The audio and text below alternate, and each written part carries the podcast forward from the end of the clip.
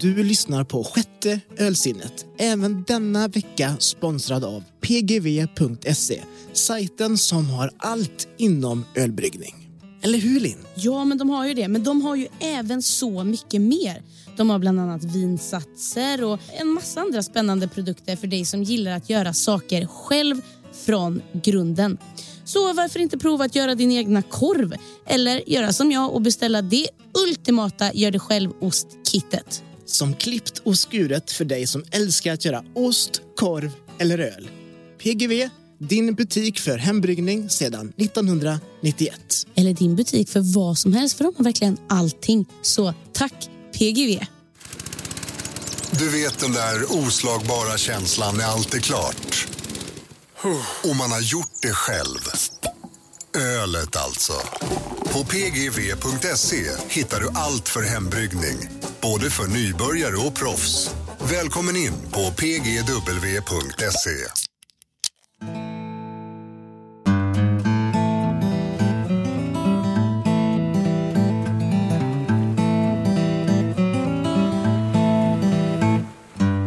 Hej och välkomna till ännu ett avsnitt av Sjätte ölsinnet. Med mig, Linn Åsroth. Och med mig, Lelle Forsberg. Och det är ju sommar och ni får ju följa med på lite allt möjligt här i podden. Och vad hänger vi idag Lelle? Idag hänger vi på Rödön och för den som inte är från Uddevalla kan vi ju säga att det är en liten ö där människor från både när och fjärran förtöjer sina båtar och parkerar sina husbilar. Ett stenkast härifrån eh, finns eh, Villa Lindesnäs eh, och en överbelamrad badstrand som lämpar sig väl för både krabbfiske och eh, solbad. Den inofficiella slutdestinationen på strandpromenaden här i Uddevalla. Men nog om Uddevalla. Vilket bryggeri är det vi besöker idag eller? Idag åker vi tillbaka till Lidköping och besöker ett bryggeri som vi har velat besöka länge. Nämligen Vigrum bryggeri. Fy fan vad vi har tjatat på honom eh, på Instagram. Det har vi. Eh, ja. Vi besöker underbara Olof som själv benämner sitt bryggeri som Sveriges minsta mikrobryggeri. Och det är ett väldigt litet men också väldigt mysigt bryggeri om jag får säga mitt. Mm, men det håller jag verkligen med om. Och Olof är ju en person man bara inte kan tycka illa om. Eh, Vi hade ju faktiskt en hel kväll där på bryggeriet som ligger på hans gård med hemmagjord pizza och jäkligt bra öl. Och jag undrar om vi har haft det mysigare på ett bryggeri innan.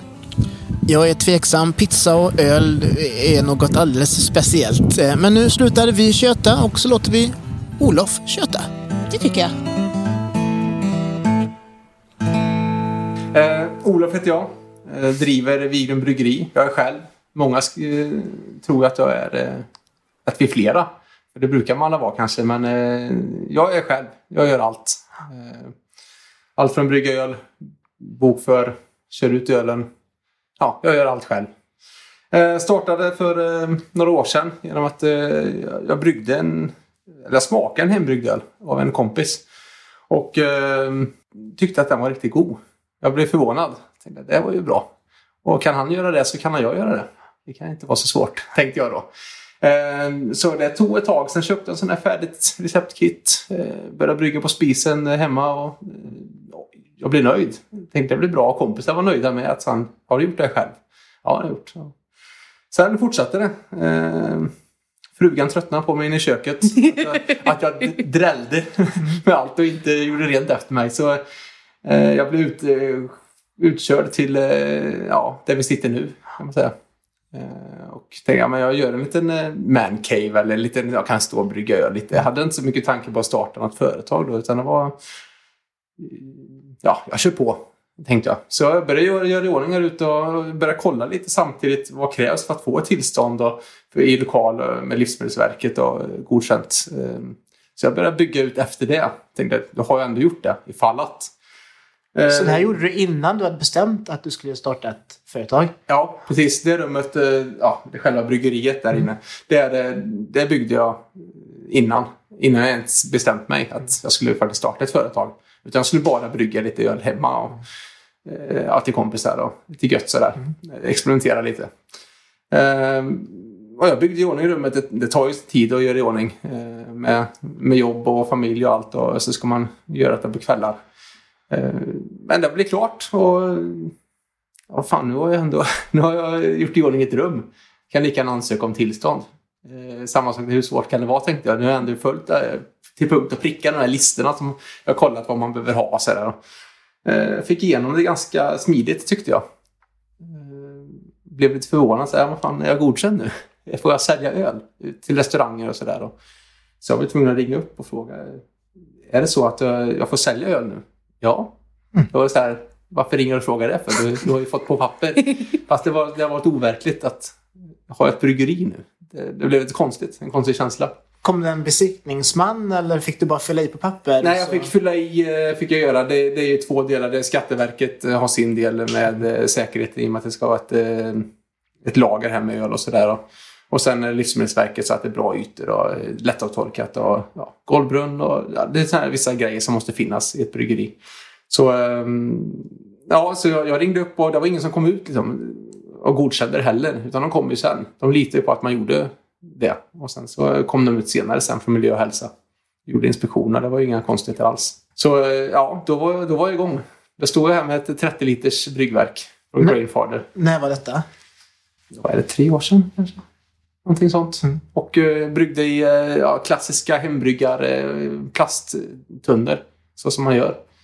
Uh, Sen fortsatte, fortsatte det. växte snabbt, snabbt ur det här bryggverket. Eh, jag var tvungen att köpa lite större. Köpte ett eh, 80 liters.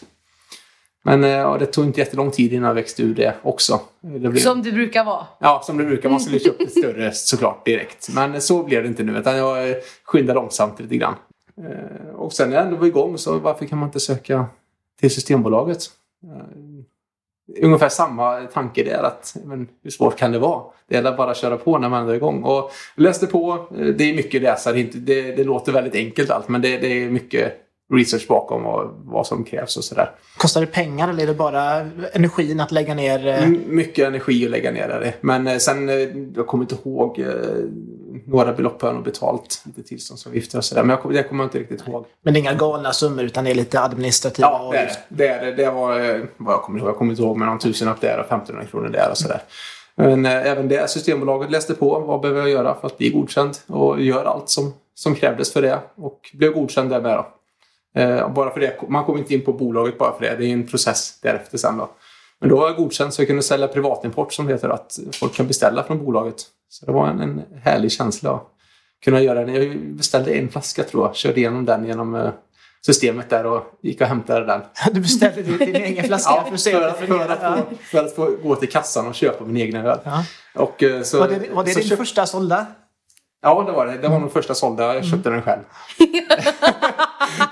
det måste man ju ändå ha på papper. Ja, men alltså ställde upp det med liksom andra goa såna här bryggerier som man tycker att det här är...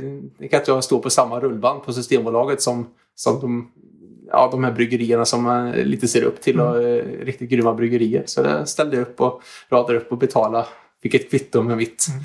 med min öl och de andra bryggeriernas öl. Vilket öl var det som du köpte där? Oj, Min. det ska man ju komma ihåg, tänker man. Jag tror att det var mosaikhipan. För det är mm. den jag har jobbat mest med, längst med och ändrat recepten och försökt hitta ja, så god öl som möjligt. Göra den så bra som möjligt. Det var ehm, bland de första ölen jag gjorde kan man säga. Det var, det var jag kallar den mosaikhipa. Mm. Eller mild IPA eller lätt IPA. För att jag tyckte att det var en, en bra instegsipa. För de som kanske inte dricker så mycket IPA så var Var kommer namnet ifrån? Musik, det är musikhumlor. Det är mest, eh, mest musikhumle i den. Och, eh, jag kommer inte på något bra namn. Så tänkte jag, men jag döper den till musikhipa då. För det, det funkar. Tänker jag. Och det, jag vet inte om det funkar, men jag tror det. det funkar. Jo då. Ja. Sen... Eh, man kan ju inte... Ta med allt. man, måste ju, man måste ju även in på hyllan, tänker jag. Och det var också så lite ouppnåeligt mål. Att, att ha ett bryggeri för om man tänker tillbaka en 5-10 år. Det är alltså att ha ett, ett mikrobryggeri eller nano eller vad man ska kalla det. Det, det fanns ju inte på kartan egentligen. Det, det kan man inte ha. Det, det, har man inte. Eh, det är svårt, tänkte man. Liksom. Sen helt plötsligt har jag ett sånt och ja, men då måste jag in på hyllan. Alltså på Systembolagets hylla. Eh, på det lokala sortimentet. Så jag sökte, eh, ja, gjorde alla, hela processen där. Och det, det var lite mäckigare för det, man får inte missa ett enda fält där på Systembolagets eh, ansökan. Så det ska vara jämnt för alla bryggerier. Då. Jag kan köpa det, det, det är bra. Men jag missade att fylla i något fält och första gången så missade jag ett annat fält andra gången. Och, och tredje gången nu får jag ringa är det bra nu? Har jag gjort allt. Så jag hade, hade med allt och fick in den där. Då stod jag fortfarande och bryggde på eh, ett 80 liters bryggverk och eh, plasttunnor. Eh, så jag hade inga andra jästankar. Utan det var så jag fick ju tänka, ja, komma in på bolaget där eller fått, fått offerten godkänd och ja, men nu, eh, nu måste jag ha riktiga grejer. Och det, det var samma sak där att eh, man satt och läste om de här tankarna som, som man, de här vill man ha men det är lite ouppnåeligt att dit kommer jag inte. Så eh, ja, jag, jag, jag beställde två nya tankar för Brutools. De skulle, de skulle släppa en helt ny tank tänkte jag, men det vill jag ju vara. Jag vill vara först på en, en tank utan att veta egentligen så mycket om det. Eh, jag beställer, eh, jag beställer två sådana. Det drog ut på tiden för det var ju första släppet och de var noga med finish på tankarna och att allt skulle vara perfekt när de släpper en, en, eh, en tank. Så det drog ut på tiden. Jag hann komma in på hyllan. Så jag stod fortfarande och bryggde i de här som man säger, hembryggare jäskärlorna och ändå var på hyllan. Vilket inte många tror jag vet. Jag la ut bilder på det. Att ja, men nu jäser det här i mina plastkärl. eh, fast jag var på hyllan på Systembolaget. De tog det som ett skämt. Lite haha. Ja, det är kul, kul grej att lägga ut den bilden. Vi vet att det var bra grejer. Men eh, ja, som sagt, det, man, kan, man kan vara inne på bolaget och ha, köra sådana kärl. Det funkar. Mm. Men det, det, är mer jobb. Det, det var det ju. Sen fick jag de här nya tankarna och det underlättar ju massor. Det var ju, ja, det var ju fantastiskt jämfört med de här plastkällorna. Är det en materialsport att ha ett bryggeri? Man eh, kikar på olika komponenter. Den vill jag ha och, det kommer bli så mycket bättre om jag kan ha den. Och... Alltså det, till viss del så är det bra att ha bra grejer såklart. Men det handlar ju om det är bryggprocessen. Alltså kan man kontrollera jäsningen och brygga. Alltså man kan brygga en jättegod öl med kastrull i köket. Så länge du kan kontrollera jäsningen sen så kommer du få en fantastiskt bra öl ändå. Man behöver inte ha massa eh, fina grejer egentligen. Men det, det underlättar ju och det är roligare, tycker jag i alla fall. Finns det någon branschstandard, något, något märke eller någon, någon fabrikör som eh, alla tittar på?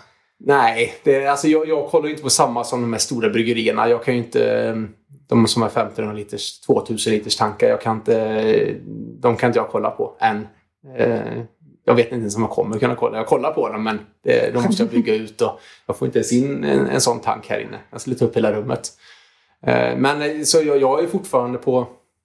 Får man säga, jag, jag kallar mig att jag är själv hembryggare men with license to sell.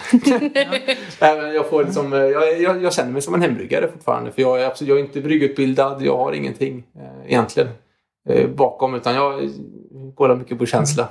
Se, se hur länge du kan komma undan innan du... ja, ja. Nej, men jag, jag, jag, har väl inte, jag har väl inte lagt ut så mycket om det egentligen, eh, bakgrunden. De som har följt mig från början, resan, de vet om det. Men det är väl många som tror att när man är inne på bolaget och man har en öl där, då, då är man utbildad och man har eh, en viss standard och sådär. Nu ska jag inte klaga på min standard den jag har idag. Det, det, jag har jättebra grejer idag. Eh, så det ska jag inte klaga på. Men jag tror att man tänker nog så. Mm. Att, eh, man är man utbildad så man är, har man en öl på systemet och det tänkte väl jag med tidigare. Att då är man utbildad eh, bryggmästare. Och, mm. ja. Men det är ju ingen skyddad titel som vi har lärt oss. Ja, men då, jag, är, jag är bryggmästare i ja. bryggeri, så är det Exakt. Och, och, allt annat. Och vaktmästare. ja, exakt. Vaktmästare. Ja, åkeri och så, men allt. Du kör allt. Ja. Men du jobbar ju heltid, du har ju familj. Hur har du tiden att stå här och brygga öl? Ja, det, det kan man undra. Eh, jag jobbar skift gör jag, så det är väl eh, räddningen skulle jag säga. Mm. Eh, att jag, jag sitter ungefär fyra dagar i veckan och den femte dagen lägger jag på bryggeriet. Ungefär så tänker jag. En dag i veckan brukar jag säga att jag eh, ska brygga. Då. Det är det som är tanken. Inte, helst inte mer. Eh, jag har inte kapacitet heller just nu med tankar och sådär. Men, eh, och sen försöker jag på helger vara med familj. Och, men det är klart att det, det är en dag jag brygger, men sen är det mycket annat. Jag har ju allt som sagt, bokföring och men jag har en förstående familj. förstående fru har jag. Som, eh, som stöttar. Hon kanske tycker det är gött att bli av med dig några timmar. Ja, men lite så kanske. Så kan att du inte skrälla runt i köket kanske. Nej, precis. Exakt, lite så. Nej, men har jag sagt, jag har en förstående familj och även eh, vänner och sådär. Så de, eh, de vet att det, att det är mycket. Och det, det är mycket såklart. Jag jobbar lite mer kanske än snittet. Kanske jag gör. Är det bara Hey, I'm Ryan Reynolds. Recently, I asked Mint Mobile's legal team if big wireless companies are allowed to raise prices due to inflation. They said yes. And then when I asked if raising prices technically violates those onerous two year contracts, they said, What the f are you talking about, you insane Hollywood ass? F- So to recap, we're cutting the price of Mint Unlimited from $30 a month to just $15 a month. Give it a try at mintmobile.com slash switch. $45 upfront for three months plus taxes and fees. Promo rate for new customers for limited time. Unlimited more than 40 gigabytes per month. Slows. Full terms at mintmobile.com. systemet man kan hitta din öl? Eller finns det något på, på de... Det, det finns några lokala restauranger. Finns det. Ehm, så, Så kan man namedroppa dem ifall det är någon här i regionen som vill åka och smaka? Ja, det är lite olika. Jag, jag kör ju fat om jag gör till exempel. Jag har några restauranger, eh, Feeling i Lidköping och Mellbygatan till exempel, som jag, som jag kör ut fat. Eh, som köper in på sin kompiskranen på Feeling och eh, Mellbygatan har också som kan sälja till. Så det, mm, när jag gör någon ny sort eh, så kan den åka ut på, det, på de tapparna så den får provas lite grann. Ja, och om det blir en hit så... Blir det en hit så kanske den släpps på bolaget framöver. Vem vet? Jag vet inte. Inte ens jag vet. Hur håller du koll på dina recept? Om du vet att det här är en hit, står du och skriver ner då? Okej, det här, så här mycket tog jag i, det här funkade, det här blev inte så bra. Jag eh, skriver ner, eh, jag har ju receptet i, eh, i en app. Men säg att det händer någonting på bryggdagen, att det, det mäskar lite längre eller att eh, fan, nu blir det fel. Det blir för mycket humle. Jag, jag la i det fel tid. Det händer inte så ofta, kan kan jag säga. Det är ganska noga hela byggprocessen att det ska bli rätt. Men händer det, då skriver jag ner det. Jag skriver ner varje, varje gång jag brygger så har jag en bok, en bryggbok. Top secret kan man säga. Det får ingen se. Som en sån burn book. Det är ingen som får se den boken. Nej, jo, det är, så är det. Det är inte jättehemligt. Men eh, jag skriver ner allt, allt som händer på dagen. Eller om det är, eh, så, så blir det ett misslyckande på något sätt så kanske det blir ett lyckat resultat i slutändan. Det kanske blir kanon. Och det är väl enda chansen att felsöka. Mm, eh, om man, precis. men vad, vad var det som gjorde att det blev? eh, Så kan man gå tillbaka och kika. Ja, för händer någonting med en öl eh, och man märker att någon man får kanske klagomål på någon eh, batch. Men då, då brukar jag fråga vilken, vilket batchnummer det är. Då kan jag gå tillbaka. Vad, vad hände med den ölen? Och då kanske jag ser att ja, men det blev det. Sen vet jag inte om det är det som är felet. Men då kan jag åtminstone se att här är det någonting som, som händer vid bryggningen. Eller att, eh, men som sagt, det är inte så många fel som brukar ske, tycker jag inte. Men eh, alla, alla kommer inte fram till mig och säger att det är fel på ölen heller. Det är, det är väl lite svenskt att säga. Det var gott. och känner man bara man får yrsla. Så, så, Just det. så jag, Nej, så skriver, allt skrivs ner och eh, är noga vid bryggningen så att det blir rätt. Och så ges tider, att jag håller alla tider och sådär. Och eh, När man torrhumlar att det ska vara eh, vissa antal dagar och sådär. Vad är ett eh, gott öl för dig? Ett gott öl för mig, det skulle jag säga, det är en, eh, en humlig New England IPA. Det, det är nog det just nu som jag helst köper. Från något, eh, ett bryggeri som man vet är bra sedan tidigare. Där, då, vet man att de brygger bra öl. Och man, blir- man blir inte besviken ofta då. Du kan köpa en, en ny sort fast från det bryggeriet och du vet att det här är bra. Det är dit man vill komma lite. Att Vigrum, att men köper man den, skulle jag göra en lager och släppa den, då vet jag att det, det kommer vara bra. Om man gillar min andra öl så kommer man kanske gilla den med. Så tänker jag lite grann. Men en New England dricker jag helst. Har du någon du kan tipsa om? Eh, Delicious Haze, Vigrum Bryggeri.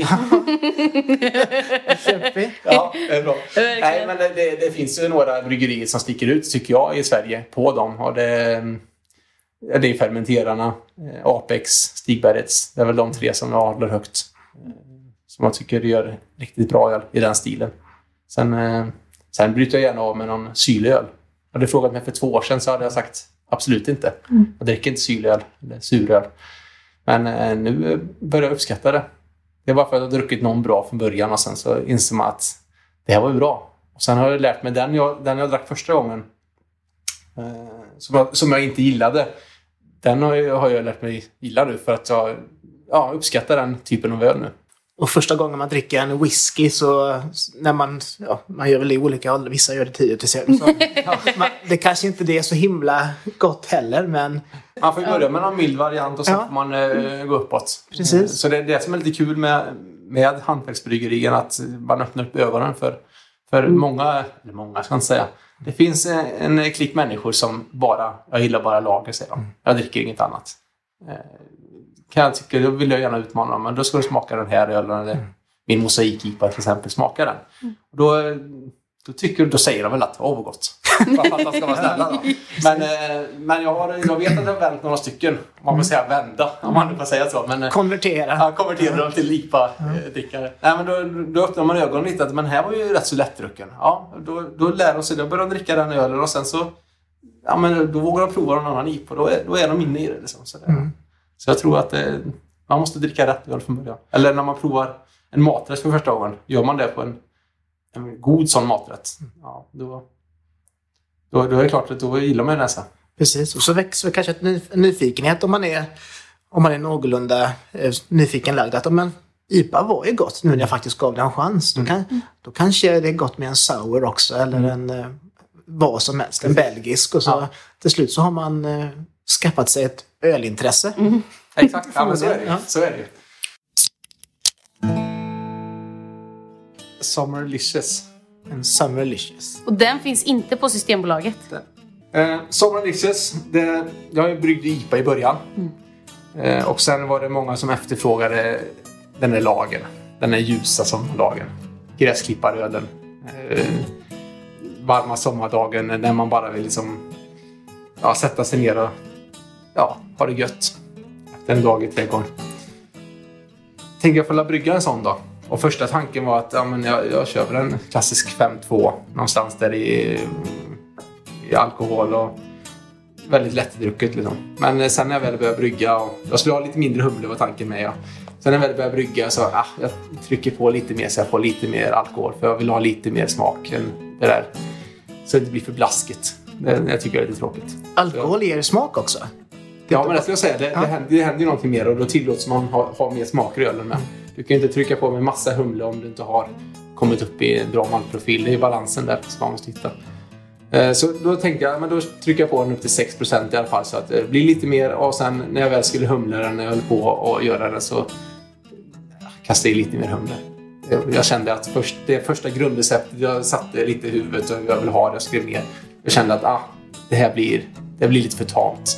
Sen är det inte mycket humle om man jämför med min andra öl. Så är det ju. Så, ska vi våga smaka? Ja. Tänk er en varm sommardag. Vi skulle egentligen gått ut i solen nu då. Just det. Nej, den, den har aldrig funnits på systemet. Utan den, den, gjorde jag, den gjorde jag för att eh, brygga en lager. Och några restauranger har haft den förra året på, ja, på deras ställen. Då.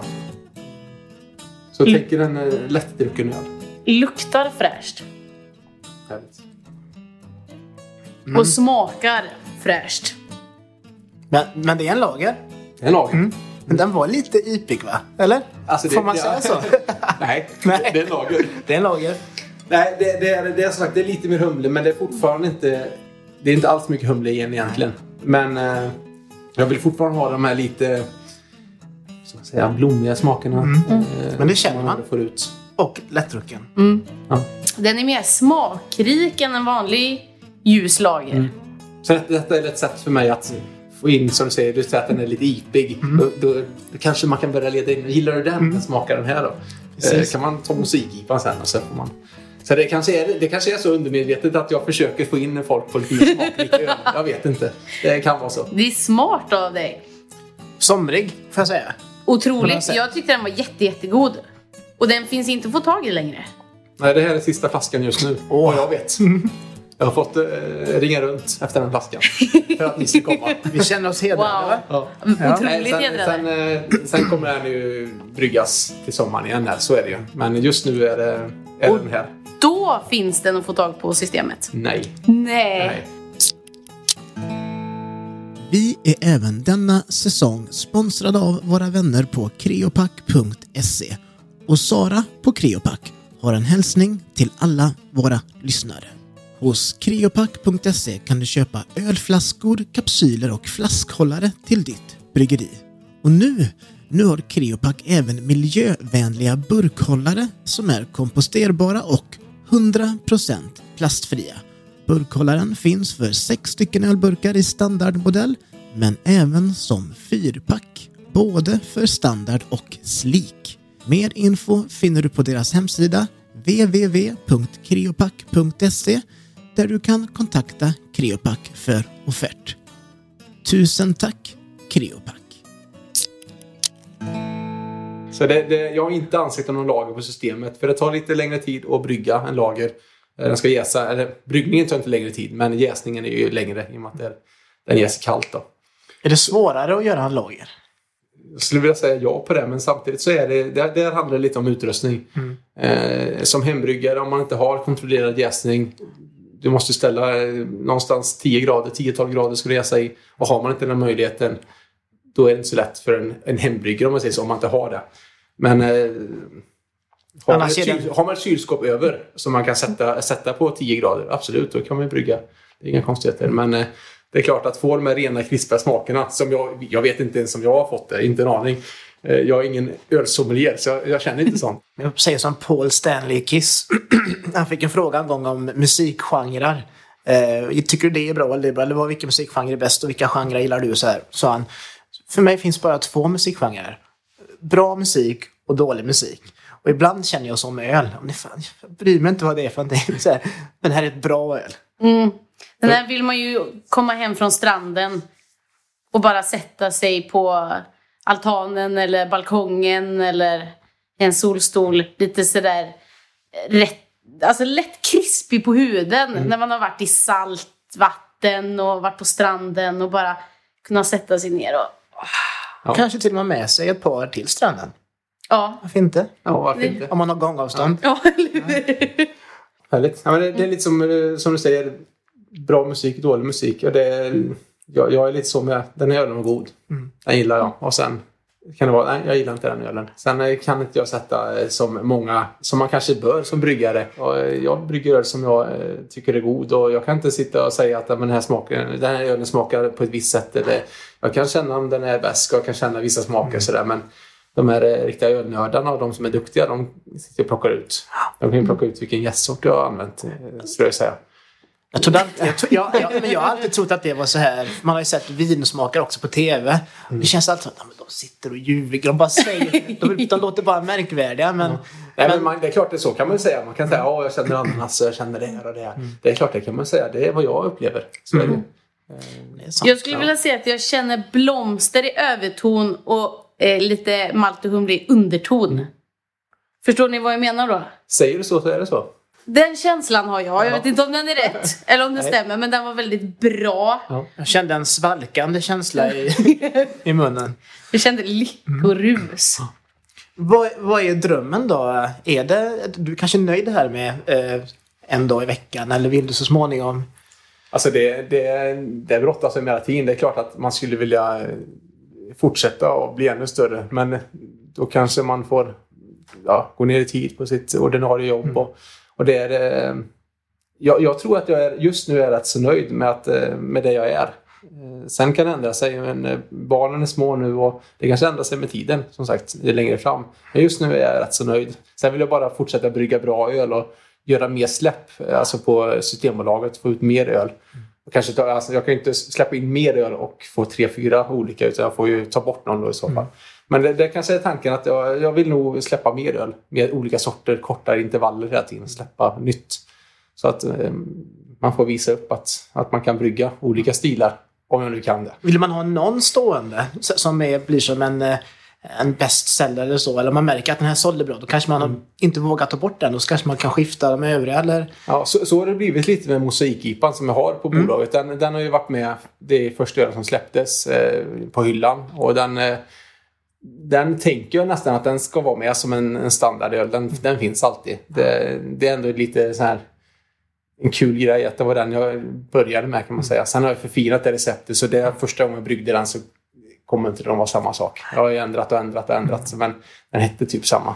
Ungefär. Så, så är det klart att den, den kan nog finnas kvar och sen så som jag släppt Delicious Haze nu då kan man när den, eh, den slutar sälja i september tror jag den går ut där.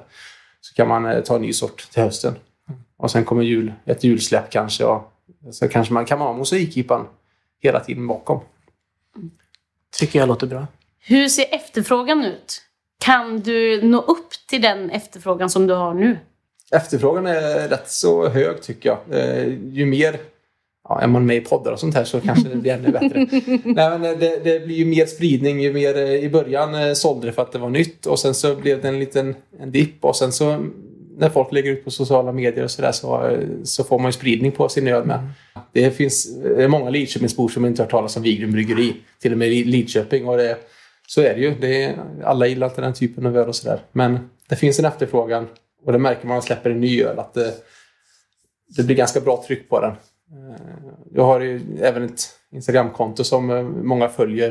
Och när jag släpper en ny öl så brukar jag stämma av lite. Kommer ni köpa ölen på släppet? Och det märkte jag nu när Delicious Hay släpptes. Vi, klockan, en minut efter, till klockan tio, då hade jag sålt 200 flaskor redan. Det, det bara small till. Så det, då förstår man att folk sitter och väntar på att klockan står tio. Då vet jag att det finns ändå... Det kanske var en som köpte 200 flaskor. Det vet inte jag. Men, det var inte du i alla fall. Nej, det var inte jag. Jag köpte inte den eh, första. Kan du se statistik på något sätt i realtid? Eller hur? Ja, man kan ju följa... Jag brukar gå in och kolla lite ibland och se lite. Så man, även hur jag ska brygga. Så jag ser lite alla systembolag. Man kan ju kolla saldo på alla bryggerier. Mm. Då kan jag kolla lite hur, hur eh, det ser ut. Att ja, men, nu har jag sålt jättemånga i Skövde till exempel. Och då, då märker jag att nu finns det bara fem kvar där. Och då kommer de ju troligtvis beställa ungefär så många. Nu har jag lite koll på hur många de beställer hos gången. Och då kan jag lättare brygga. Jag ligger alltid... Jag har inte stort lager med öl utan jag försöker alltid brygga färsköl som kommer ut. Mm. Helst en vecka. Så, det, så jag brukar följa lite på i realtid. Man kan ju beställa vart man än bor i Sverige men vil, på vilka systembolag kan man köpa den ifrån hylla? Eh, Lidköping, Götene och Skara. Det var de tre första jag fick. Sen fick jag en ny tilldelning med eh, Vara, Grästorp och Skövde. Så, eh, så sex bolag plus beställningssortimentet. Mm. Så det, beställningssortimentet är ju roligt för då kan man ju nå ut till eh, ja, de, de som följer mig och har följt min resa. Som, eh, det har ju varit en efterfrågan på det. Det märkte jag i början innan. Jag, då tänkte jag att jag släpper inte den på hela, till hela Sverige om man säger det. Utan men sen var det många som skrev och undrade vad kul det ska bli att beställa den. Det var från hela Sverige som de undrade. Liksom, oh, jag får nog släppa den till alla. Så att alla får smaka den. Kan man få fans? Folk som eh, skriver väldigt mycket och undrar vad som är på G. Och... Har ja, du några fans? Ja, jag har några fans. Eh, jag har ju några som är mer engagerade, så är det. Som, eh, som undrar lite mer och skriver gärna och pratar öl, eller vad säger man? Skriver öl på Instagram. Så det är klart, några skriver mer med mig och jag skriver gärna med dem för att man, man kanske delar samma att vi båda gillar en viss typ av öl. Och, eh, någon skickar någon öl, prova den här, så får jag smaka någon öl. Och, eh, någon som tycker men skulle inte prova att brygga en sån här öl? Ja, jag vet inte om jag kan det. Jag vet inte om jag har hittat någon som jag tycker är god som jag kan alltså, få en, lite inspiration av. Eh, då kan de säga att ja, men då skickar jag ner en, en öl till dig. Eller upp, beroende på vart de är i landet. Då. Så det absolut, så det, det finns säkert de... Eh, sen om de är fans, det vet jag inte vad man kallar dem. Men, eh, Instagramvänner, ja. eh, något sånt. Intresserade utav... Intresserade av min öl. Ja. Klart, gillar de min öl, de, de ölen de har druckit, och, då är det klart att eh, jag, jag, svarar ju gärna på mm. sådana som skriver till mig och, så och, och lägger ut. Jag tänker bara det att man, eh, att man får svar. Mm. Det, det är ju relations, relationsskapande och gör att man förmodligen ja, men Fan vad schysst, jag fick ett svar. Ja. om man, jag, jag tyckte det var jättekul om jag gillade något band och jag skrev mm. Eh, när kommer nästa album? Och så svarar de, nej men vi, har, vi går in i studion om två månader. Det, det finns säkert något, en, något liknande Ja, men så, så, så, är det absolut. Kundkontakten är ju, tycker jag är viktigt. Skriver någon till mig, oavsett om det är ett eh, kanonbra öl, så svarar jag. Jag skulle säga att eh, jag svarar alla. Mm. Och skriver någon något negativt, och, ja, då svarar jag på det med. Och det, det var någon som uppskattade att oj, fick jag ett svar? Han skrev ordagrant, fick jag ett svar? Eller han eller hon, det vet jag inte. Det var, det var någon på Instagram då. Som inte var, inte var helt nöjd. Tyckte inte det smakade som det skulle. Då. Enligt hans, hennes eh, smaklökar. Men vad tycker din eh, fru om dina öl? Är hon öldrickare? Hon, nej, hon dricker inte så mycket öl, det gör hon inte. Eh, sen eh, brukar jag be henne smaka ölen och hon tycker den är god. Men hon sitter inte och dricker en hel öl utan hon kan ta ett glas ibland och sådär. Men hon är ingen öldrickare egentligen alls. Så. Så inte något bra smaktest?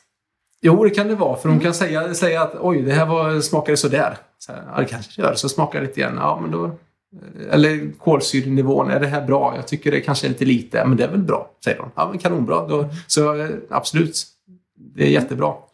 Alla inputs man kan få är bra. Och skulle hon älska det, som inte är en öldrickare på samma sätt, då, då oj, det kanske är någonting riktigt bra. Ja, fast de gillar ju min öl såklart. Så öl.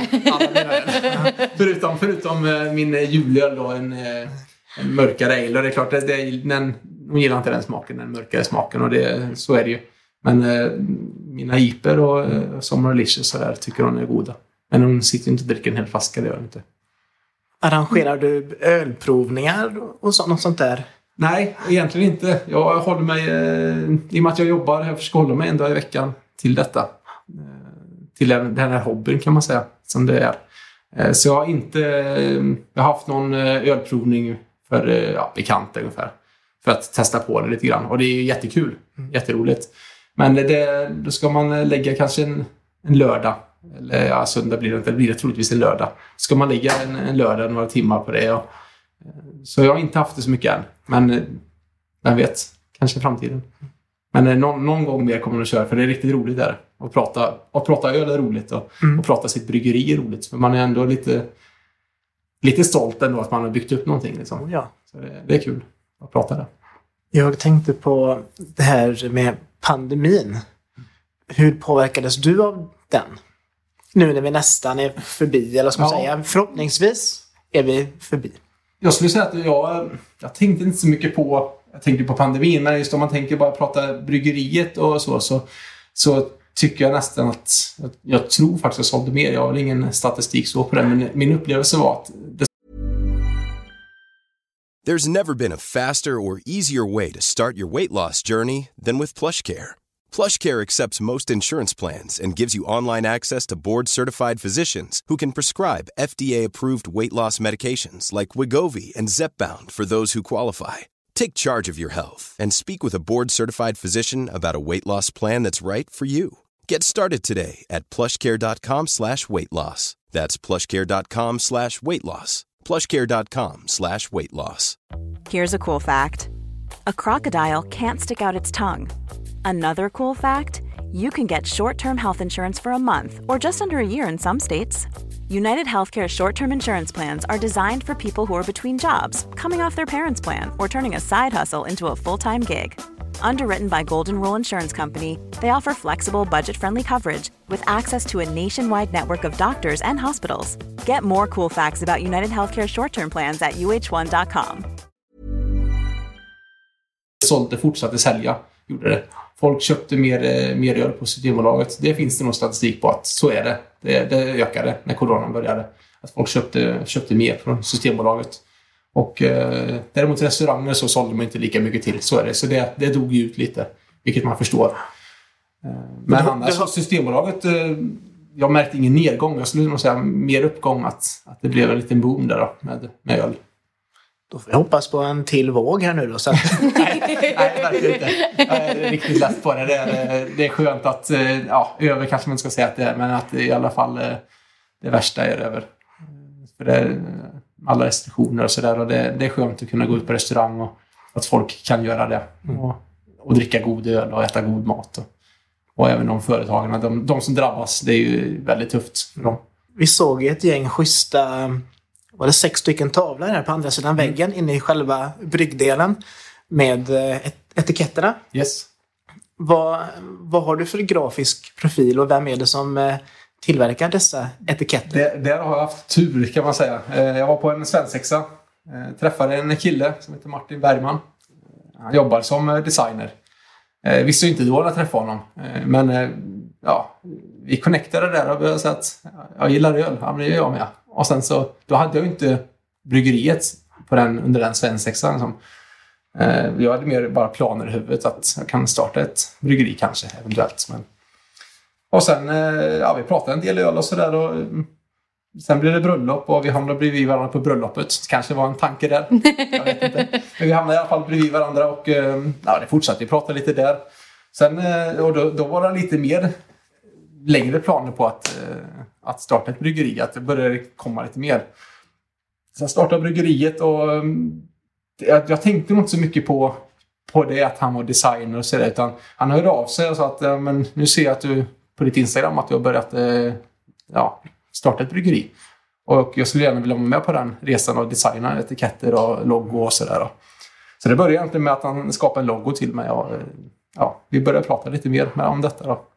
Och jag skulle säga att han är eh, sjukt duktig. Det är, det är min känsla. Han eh, gör fantastiska etiketter och kanon, kanonkille att jobba med också. Vi sitter och bollar. Ja, han bor inte i närheten här så det blir ofta via, via telefon och sådär. Men ibland sitter vi ner och när vi ska ta fram en ny etikett. Det bästa är om man käkar lite god mat och dricker den ölen som man faktiskt ska göra en etikett till. Så att man kan få en känsla på vad det är man, vad man har i glaset eller i flaskan. Så att han kan skapa ut efter det. Så, eh, så jag brukar komma på ett namn. Jag, jag tänker att det ska heta så här och sen jobbar man lite med namnet och sådär. Så det, jag har haft tur så att säga. Annars hade det nog varit en Times New Roman från Word.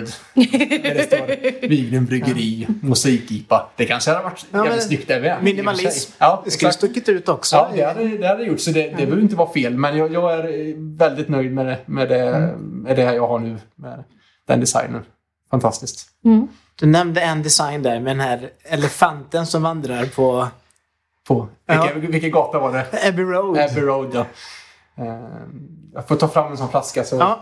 Det är lättare att prata. Vad är det här för jo. öl och vart har den funnits? Och... Det kommer med historien. Mm. Gör det. Oh. Okay. så sätt er ner. Var beredda. ja.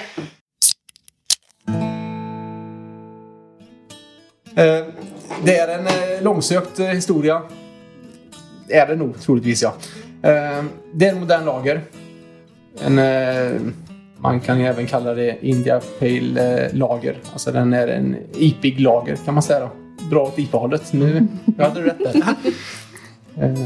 och när vi skapar den här etiketten, eller han skapar, nej vi säger jag, för vi jobbar ju mycket tillsammans där. När vi skapade den så var, fyllde elefanten från Carlsberg 60 år. Jaha. Och då var det, det var den moderna lagen på den tiden. Det var, den, det var en sån lager man drack för 60 år sedan. Och då tänker man, då skapar vi en ny modern lager. Med en liten hipster. En cool eh, klädsel och lite, lite häftigt. Det är sån här, det är så en lager som smakar idag om den är modern. Så, så tänkte vi. Mm. Eh, och sen, eh, ja, det blev Abbey Road och det är vattentornet Lidköping och, och en buss som det står Viglund på. Mm. Så det, den tanken är med. Han är, han är smart där. Men, men varför Abbey Road? Är det, no, är det någon av er som är ett Beatles-fan? Oj, nu ska jag komma ihåg detta. eh, nej, alltså Beatles är ju ett fantastiskt band. Mm. Eh, så är det ju. Men eh, varför blir Abbey Road? Det kan jag komma inte på just nu. Det får jag återkomma till i så mm. fall i något annat poddavsnitt En cliff, cliffhanger. hade du inte berättat den här historien, för du, det här är första gången vi hör den. Mm. Då hade jag chansat på att det var någonting med Beatles. För de hade ju elefanter, tänker jag, Indien och mm. Ravi Shankar var ju med och spelade med Beatles lite grann. En indisk eh, sitarspelare. För jag brukar kunna, jag gillar att gissa etiketter. Gärna när det är musik. Ofta ser jag fel ute, eller halv, halvt rätt. Nu kommer säkert Martin, när han designern var jättebesviken på mig. men vi har ju Abbey Road för att... Ja. Varför bryggde du den? Jag bryggde den för... Eh, det var nog det där tjatet om lager igen. Att folk vill ha en lager. och, och jag, nej, jag tänker inte brygga en vanlig lager för det finns väldigt mycket lager. Och, ja, jag, jag, vill, jag vill nog inte göra det från början. För jag, ville ha, jag gillar de lite mer humliga, det händer lite mer i ölen. Eh, så ja, men jag gör en modern lager då. Eh, det har jag sett någonstans. Då, eller India Pale Lager. Men då, då ska jag göra en sån och prova den. Eh, första batchen blev eh, fantastisk. Sen skulle de göra den igen. Det blev inte lika bra. Jag vet inte varför faktiskt. Jag får gå tillbaka i mina anteckningar och kolla i loggen och titta. Men då, då står jag ju på plasttunnorna och det kan ju vara olika temperaturer jäst. Alltså jäser i 10 grader eller 14 grader. Det kan ju avgöra väldigt mycket på smaken. Så, så jag tänker jag gör en underjäser en öl och kalljäser en, en IPA. Då blir det en modern lag. Så, eh, så den har vi i glaset nu. Mm. Och vart finns den idag? Här. I bryggeriet. Nej, den, finns, eh, den finns just nu inte... Tänka till om det är någon restaurang som har den. Det kommer vara en restaurang i Nässjö som eh, har den på fat som kommer släppa den snart på tapp där. Men just nu ser det lite exklusivt att ha en... Eh, vad hette den nu då? Modern lager. En modern lager. Och det, det, är ganska, det var ganska enkelt. Jag, jag kommer inte på något bättre namn heller. Det kan bara heta modern lager för att eh, folk, folk har inte riktigt koll på modern lager. Då får man förklara varför den heter det. Ja, vad är modern lager? Här är lite mer humle, lite mer eh, lite mer beska kommer det vara. Om man inte gillar bäsköl så kanske det blir svårt. Mm. Den var fin. Det är nu du ska säga att den drar åt IPA-hållet. Ja, men, men den påminner lite om den. Ja. Jag känner ju vad det är som är... Jag kan inte heller beskriva toppighet och tallighet och sånt där men jag känner ju vad du menar det att det är en eh, Indian Pale lager. Mm. Men eh, jag skulle kanske kunna... Det kanske är för att du sa det nu. Hade du sagt det här är en vanlig lager så hade jag kanske säkert sagt något Åh, helt vilken annat. god vanlig lager! Nej, men sen hade jag hällt upp detta i ett glas och folk... Eh, nu säger jag att folk säger bara eh, rätt av. Men då tror jag att många skulle ha sagt att det är en IPA. Det tror jag. Eh, om inte som sagt man är en ölnörd och har stenkoll på... Jag hade nog inte ens känt... Eh, ja, inte ens jag säger jag. Jag är ingen ölsommelier heller som sagt. Jag sa innan att jag är rätt okunnig på detta med smaken. Men, Kanske Men, en sån gateway-IPA som han kallade det i Brustads. Fast eh, den var lite mer clean, kristallklar, humlig, Fresh. fresh. Jag älskar fresh. Jag skulle, jag skulle kolla på receptet så Samuelicious eh, till den här. Det, det kanske är, det är ganska lika samma gäst. Inte exakt samma maltprofil. Eh, men... Och jag tror att det är hyfsat samma humle fast det är mer humle i den här. Så det, det, är, nog- den, det är som du säger, den är nog ganska lik där. Det är någon humle som skiljer, humlesort som skiljer åt bara. Summerlicious är lite barnet Ja, till lite- den lite så. moderna Ja, lite så. Lite så. Det här baby elefant. Ja. Men man känner ju att det är att det kommer från samma. Det känns Mm. lite sådär att det har en röd tråd. Nej, men det, är skönt. Alltså, det, det, det vill man ju inte med, med bryggeriet med. Skulle man få något i glaset, men detta, det här känner jag att det här är en Vigrum jag har i glaset. Det är ungefär som ett band. Att man, man hör att det är eh, ett visst band som, som spelar musiken. Även fast man bara hör gitarren så hör man att det är, det är Queen som spelar nu. Eller det är Iron Maiden som spelar. Och så. Och de här två känner sig verkligen besläktade. Kanske är den här Vigrum-känslan. då. Ja, men det är bra. Då, då har jag uppnått det i alla fall. Vi får se sen eh, när vi går på de andra öarna. här. Vi har ju en eh, stafettfråga från Niklas på bryggeriet i Mariestad. Hopsen Leon av Skaraborg. Skaraborg. Också. Jajamän. Eh, Kärt barn har många namn.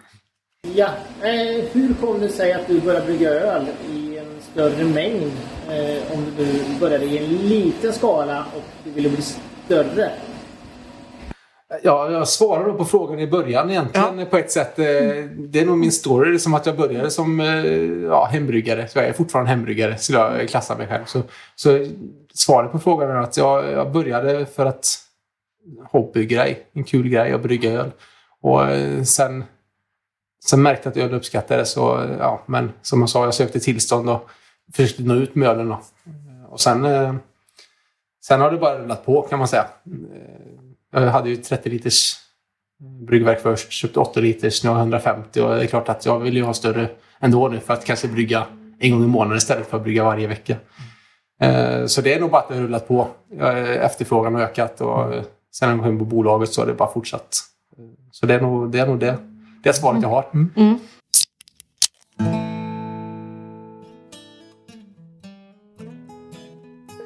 Winter Delicious, den hade jag, släppte jag som julöl.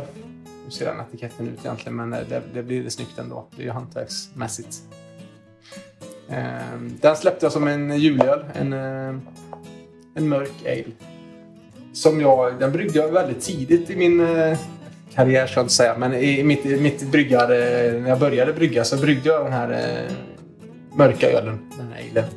Och ja, det receptet hade jag kvar. Så när, när jag väl sa men jag ska släppa en julöl. Tänker att den, den ska jag släppa då i så fall. För jag gillar inte... Jag är inte så mycket för de här julsmaken av öl. Och det, det är många bryggerier som går ifrån det. Det finns de som släpper New England IPA som en julöl. Så jag tänker att jag, jag behöver heller inte ha massa kryddor i som jag inte gillar. Utan jag ska brygga öl som jag tycker är gott. Så jag gick tillbaka till det receptet och kollade upp det och förskönade det lite grann. Eh, bytte ut gästen lite som, som passade bättre till, en, till jul. Alltså lite rundare smaken sådär. Beh- Behöver man ha ett julöl runt... Eh, Nej, det behöver man inte. Men jag, jag kände att det kan vara kul att göra eh, kul grej. För det, det är ett två månaders släpp, november, december. Och jag tänkte det passar perfekt att släppa två månaders istället för att släppa längre perioder. Så är det två månader. Så eh, jag skickade in och fick den godkänd. Och eh, ja, den sålde ju väldigt bra, gjorde den. Och fick, eh, ja, enligt mig då, ganska bra betyg med. Eh, Så det, är- det är kul. så eh, hur skulle du beskriva smaken då på den här? Ja, det, det, är- det är mörka toner i den såklart i och med att den är, den är mörk. Eh, Och eh, ja, lite choklad, lite kaffe. Men det, är- det är så att det är ingen stout nu då, så du inte får för dig någonting. Nej, nej, det, nej, är- nej. det är en mörk ale. Mm. Eller en mörk eh, American Pale Ale egentligen är väl, är väl grunden, men det, jag kallar det mörk ale. Mörk American Pale Ale. Har vi druckit innan? Jag tror inte det. Den är lite kall som sagt. Mm. Mm. Den här borde ju du tycka om. Precis, för jag gillar ju inte julöl heller. Eh, Men den här skulle jag kunna dricka. Absolut, den var jättelättdrucken. Inte sådär kryddig och eh, matig som jag- jag tycker att en julöl kan vara. Utan här, den här slinker ju ner. Det, det blir lite som en eh, lillebror till en stout ungefär. Mm. Eh, kan man säga. Ingångsstout. Ja, ja precis. precis. Så är det. Men, eh, men detta är ju en... Jag kan sitta och dricka den så här, absolut. Men eh, till mat är det ju mycket godare, tycker jag. Och sån här öl. Eh, Ska jag bara sitta och sällskap dricka en öl, då dricker jag hellre en, kanske en annan öl. Delicious Haze eller... Jag tyckte också att den var jättelättdrucken och, och god. Och jag är ju inte ett fan av choklad. Men jag tyckte... Nej, just det. Enda tjejen i universum som inte gillar choklad. Vad sällan jag har hört det. Men eh, jag tycker att den var... Den var inte alls så här för tjock så att man dricker smält mjölkchoklad liksom. Utan det var så lätt och gott. Nej, men en- det är många som tycker att den är lättdrucken för att vara mörk. Och det är många som blir så här, oj, den smakar inte så mörk. Så, eh, så är det många som blir överraskade av att men jag gillar ju inte mörköl, men den här är bra. Är det många som tycker.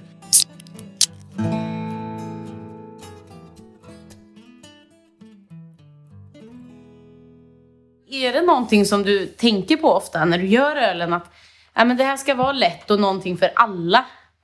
Nej, ja, både och skulle jag säga. Ehm, I början var det nog mer så att jag, jag, jag vågade inte sväva ut för mycket och sådär. Sen, eh, sen har jag vågat mig få lite mer humleöl för det man måste vara lite noggrannare kanske när man flaskar och sådär så det inte kommer in syre i ölen så det inte oxiderar och sådär. Så i början så var jag nog lite mer försiktig men nu jag tror jag vågar sväva ut lite mer ju tryggare jag blir i, i ja, dels i bryggprocesser och, och även trygg i att faktiskt kunna ta den kritiken man kan få av en öl ibland. Det är inte jättekul alltid. Man kan ju få tio bra grejer, så får man en negativ kommentar. Då kan man tycka att usch, fan vad tråkigt att den personen inte gillar min öl. Då ska man haka upp sig på den.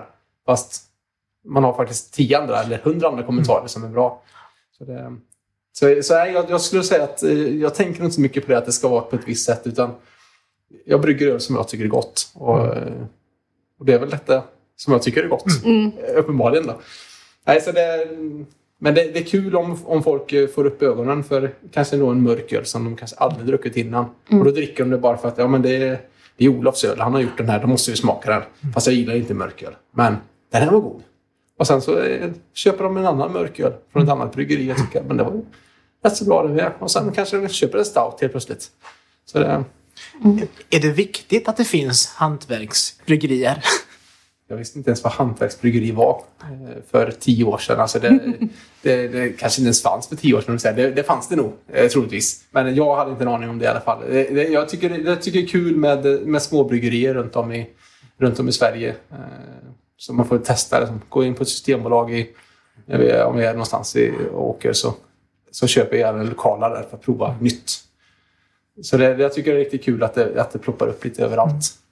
Det är ju faktiskt den snabbast växande eh, arbetsmarknaden, vet jag inte om man kan säga. Bran, bransch? Ja, arbetsbranschen. Under de senaste åren. jag kan tycka att det är viktigt att det, att det finns någonting annat än mainstream. Oavsett, oavsett om det är film eller musik Mm. eller eh, öl. För det, det har varit så tråkigt om allt bara kommer från...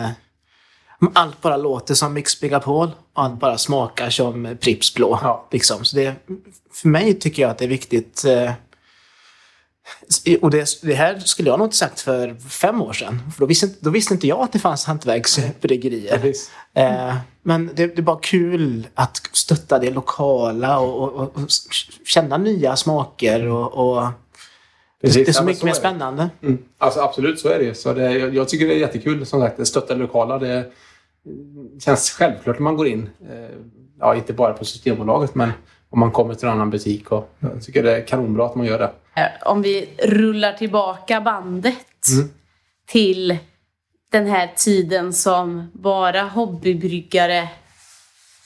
Var, var det skönare att bara ha det som en hobby? För att det inte var förväntningar eller du liksom inte hade krav på dig? Eller Ja. känns det mer uppskattat nu på något sätt?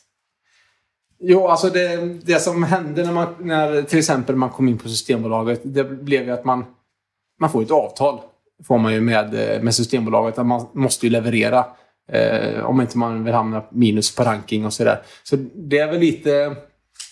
Sen man kom in där så har det blivit lite med att jag måste brygga samma sort lite. Jag hinner inte med brygga så många andra sorter. Eh, så det är, det är väl lite synd, eh, kan jag tycka. Utan eh, då tapp, man tappar det lite där.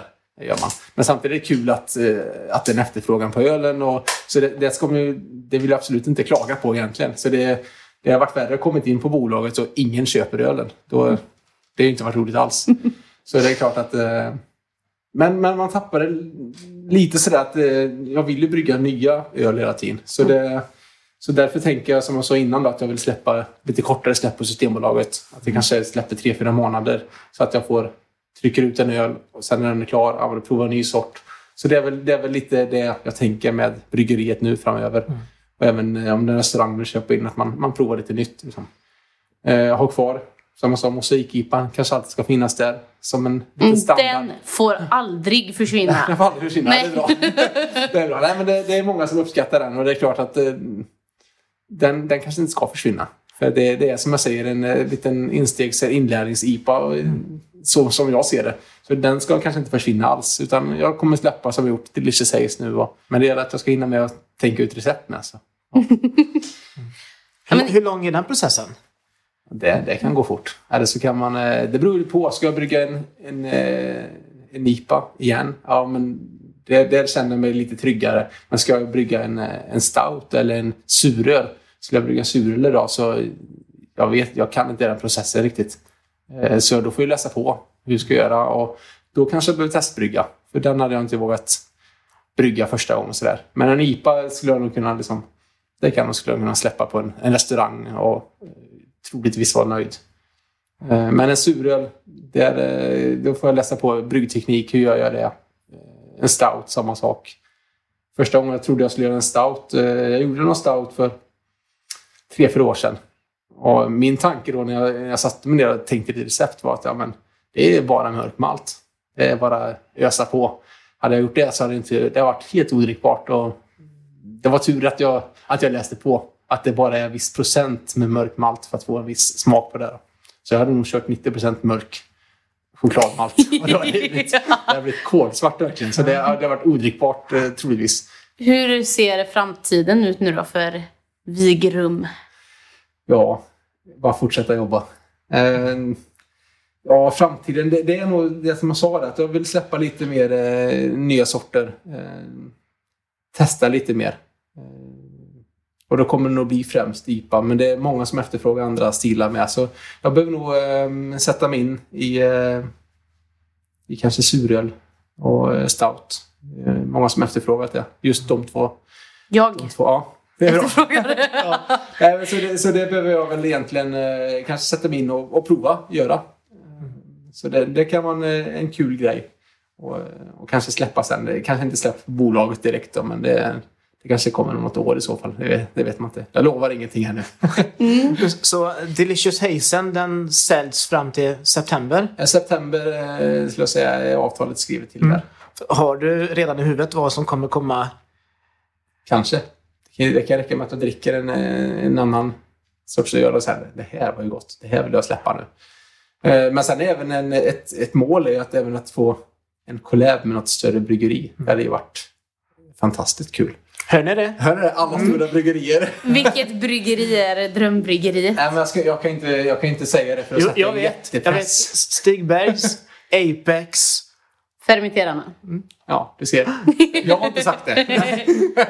Nej, men det, det är klart att det, det vore ju en, en kul... eh, Sen, sen blir man så här, vad ska jag tillföra där egentligen? Men jag ska inte jag säga, nedvärdera mina öl så heller. Eh, Jag tycker mina öl är i, i klass med dem. Åh, det luktar gott. Vad är det för någonting? Ja, det, den, eh, den blev väldigt klar pizzan som frugan skrev. Eh, Det var för att jag inte... Jag satt ju i podd. Precis. podd så jag hade inte tid att springa in och kolla den. Men eh, det, jag tror att det blir bra. Det som blir bra blir bra. Det är eh, lite chèvre på med salami, rucola och tryffelolja. Och luktar ju magiskt. Gött. Och vad är det vi kommer dricka till? Nej, men jag tänker att ni måste smaka Delicious Haze. Det är när man kommer sitta och äta och... Men då, då, då tar vi väl en liten Ja. sippidipp. Ja, din telefon. Man sitter och äter. Eh, Men skål då! Skål. Tack för den här trevliga stunden. Ja, tack själva. Helt klart en Vigrum. Är det så? Du kände den röda tråden? Ja, men det, det får jag nog säga att man verkligen gör. Jag hade velat se ett collab mellan dig och Lakeside. Mm. Otroligt bra. Mm. Ser vi om det passar till mat då? Mm. Otrolig pizza. Kul. Pizza och öl, det är väl ingen chock att det är en fantastisk kombination. Precis. Nej, men det, det är ju en hit.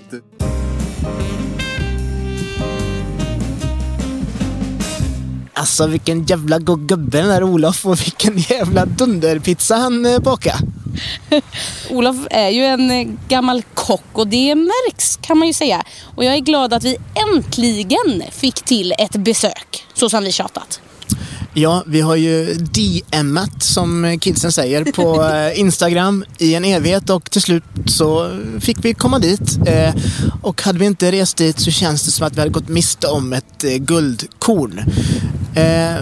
Vad för guldkorn ska vi besöka nästa vecka? Eller vi och vi, vilket guldkorn ska ni besöka nästa vecka? Du har ju fullt upp nästa vecka så jag har ju fått ta in en stand-in i form av eh, våran ölexpert Malin och eh, vi beger oss ju till Karlstad där solen inte alls skiner och besöker Good Guys Brew som verkligen skiner.